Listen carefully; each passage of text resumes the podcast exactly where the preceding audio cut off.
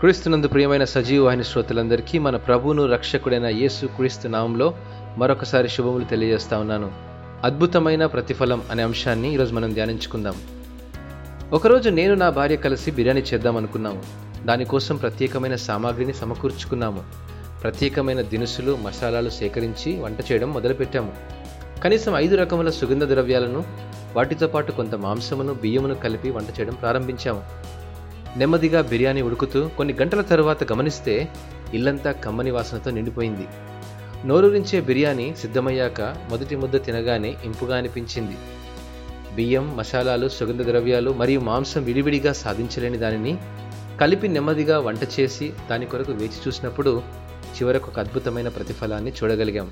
మన జీవితంలో విడివిడిగా శ్రమలు సమకూడి ఎదురైనప్పుడు వాటి నుండి విజయం పొందగలుగుతామో లేదో అని మనకు సందేహం కలిగి ఉండడం సహజమే. కానీ దేవుని వాక్యంలో మనకు సంతృష్టి కలగజేసే ఒక మాటను అపోసిన పౌలు రోమా సంఘానికి వివరిస్తూ దేవుని ప్రేమించి వారికి అనగా ఆయన సంకల్పము చొప్పున పిలువబడిన వారికి మేలు కలుగుటకై సమస్తమును సమకూడి జరుగుచున్నవని అంటున్నాడు. ఈ మాట రోమిలకు రాసిన పత్రిక ఎనిమిదవ అధ్యాయం ఇరవై ఎనిమిదవ వచనంలో రాయబడింది శ్రమలు మనల్ని కృంగదీయడానికి కాదు కానీ విశ్వాస జీవితంలో ప్రతి శ్రమను దేవుడు అనుమతించి ఆ శ్రమ చివర దేవుని ఉన్నతమైన ఉద్దేశం ఉంటుందని మనకు నేర్పిస్తున్నాడు.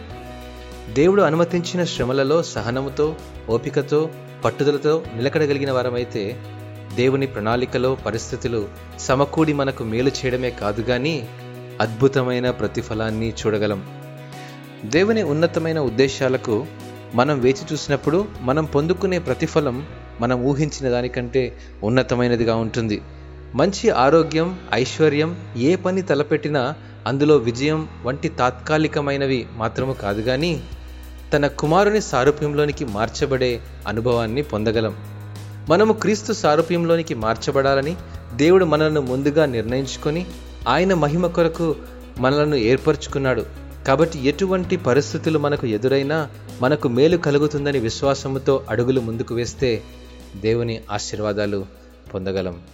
దేవుడు మిమ్మల్ని ఆశీర్వదించినగాక. అమేన్